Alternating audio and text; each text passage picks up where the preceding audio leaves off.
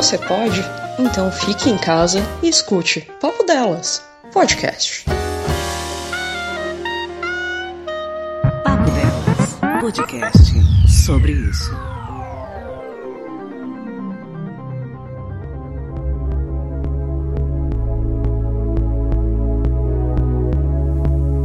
Olá, ouvintes do podcast Papo Delas, tudo bem? Aqui quem está falando é o Thiago, eu sou mestre em Biologia Celular e Molecular, sou biotecnologista e hoje eu ocupo o cargo de analista de inovação e operações farmacêuticas em Biomanguinhos, na Fiocruz, e hoje estou aqui a convite da Patrícia para poder falar um pouco sobre como está sendo a minha experiência, não só profissional, mas também pessoal, é, durante esse período de coronavírus, né, durante esse período tão difícil que a gente tem passado nessa quarentena. Bem, para quem não conhece, Biomanguinhos ela é, é essencialmente uma unidade produtiva da Fiocruz, onde é responsável por produzir vacinas, kits diagnósticos, biofármacos para atender demandas do Ministério da Saúde.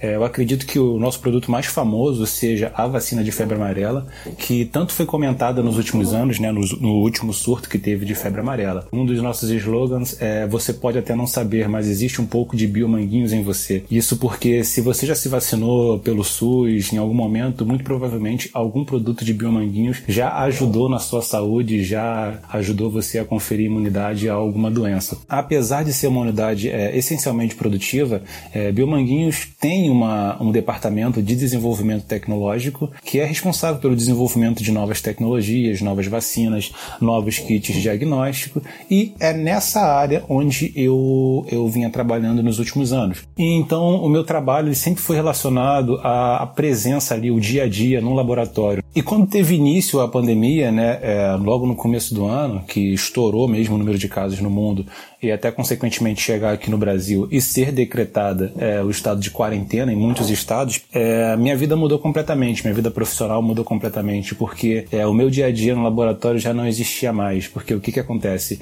Eu não estava relacionado diretamente a projetos de Covid, então eu acabei sendo redirecionado para o trabalho em home office, né?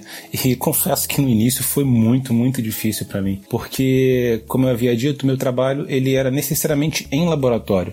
É, eu produzia resultados para poder analisar no computador. A partir do momento que eu não, eu não tinha mais essa produção de resultados, eu fiquei meio perdido no começo em, em até mesmo encontrar uma rotina de trabalho para mim e encontrar novas áreas no qual eu pudesse trabalhar. Obviamente que grande parte da, da, da ciência hoje é pesquisa.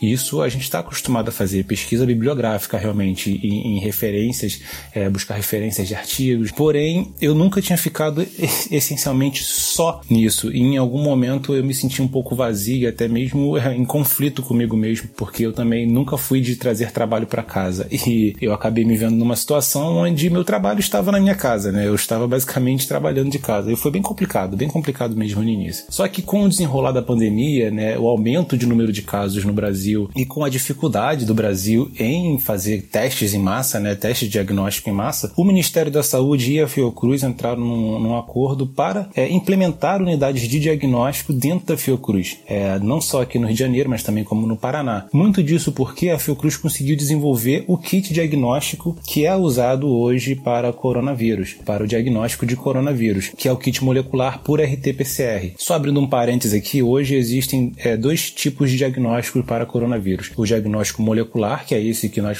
fazemos na Fiocruz, é, que é o diagnóstico onde a gente procura pequenas partes do vírus no corpo do paciente, né, no corpo daquela, daquele paciente sintomático ou assintomático, ou seja, um diagnóstico direto, e o diagnóstico sorológico, também conhecido como teste rápido, onde a partir de uma pequena gota de sangue nós procuramos anticorpos, na verdade, né, contra aquele é, vírus. Ou seja, a gente vê se o seu corpo já teve contato com o vírus ou se está tendo contato com o vírus através da produção de anticorpos, que são pequenas moléculas é, produzidas pelo nosso corpo, né, pelas nossas células de defesa, para combater a infecção. E com essa implementação de unidades de diagnóstico é, na Fiocruz, eu acabei sendo convidado para coordenar uma equipe é, no diagnóstico do coronavírus é, lá na Fiocruz. A partir do momento que eu comecei a trabalhar com o diagnóstico de coronavírus, eu pude perceber o quão complicada estava a nossa situação, porque a gente sempre acompanha né, o número de casos aumentando cada vez mais, mas quando a gente acompanha isso pela televisão, os números são muito frios, sabe? Você escuta que são mil mortes por dia, você sente aquele peso, né? Mas quando você trabalha diretamente com o diagnóstico ou na linha de frente, aqueles números começam a ter nomes. Isso foi me deu um novo significado no meu trabalho, porque como eu sempre fui da área de desenvolvimento, né? Eu nunca estive, nunca estive realmente ali diretamente com um contato com o público. Não que eu estivesse agora em contato com o público, mas eu estava numa situação onde eu estava testando se sim ou não aquela pessoa teve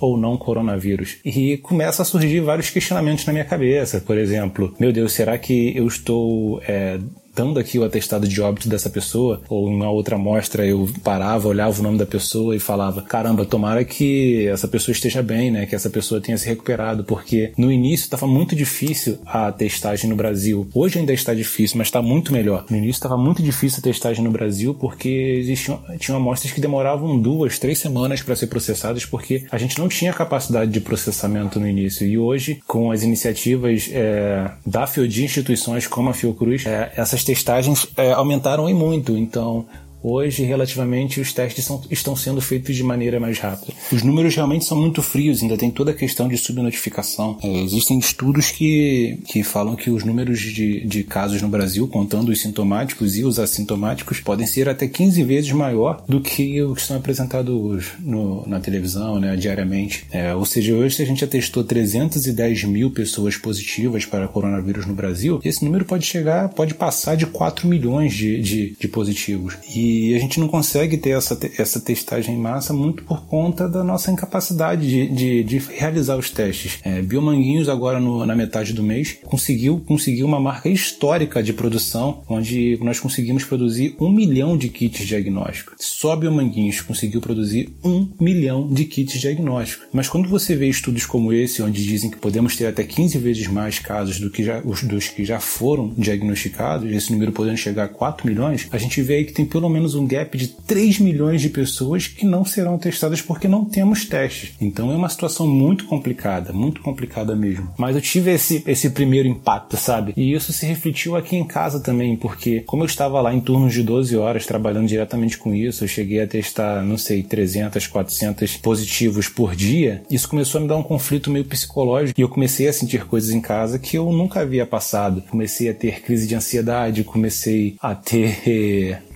a ter palpitações. E eu sei que isso muito estava relacionado ao estar preso dentro de casa, né, estar na quarentena e também estar trabalhando diretamente com, com, com o diagnóstico de coronavírus.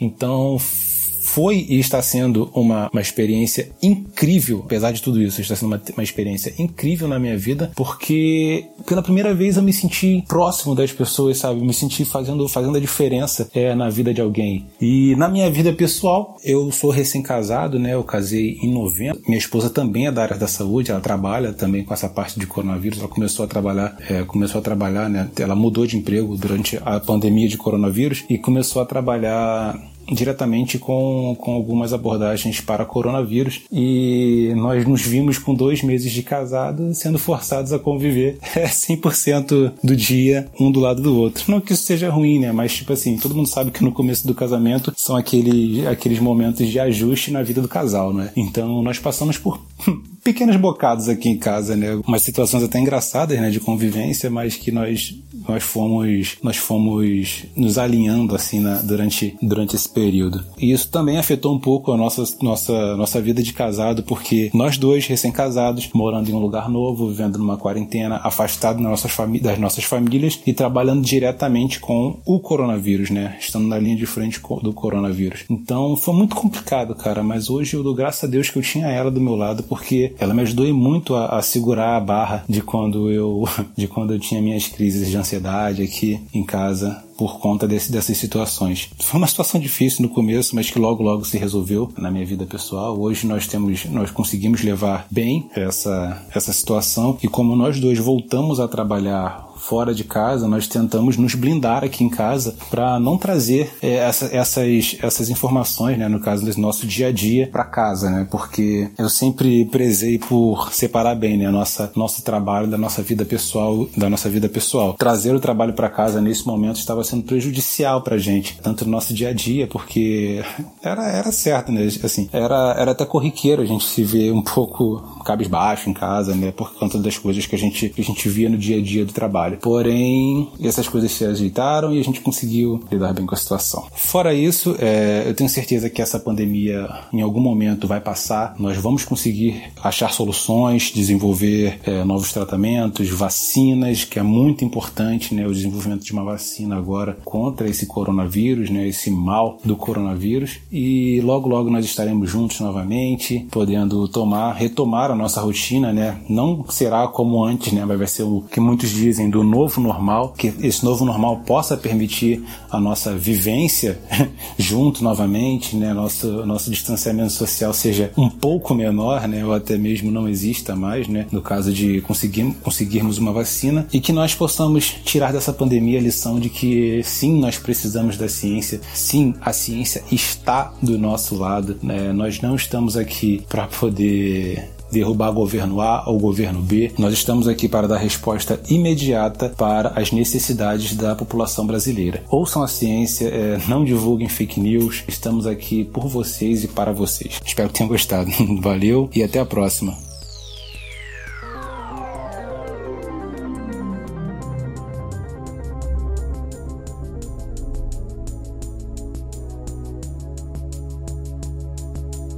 Você ouviu Papo Delas, podcast sobre isso.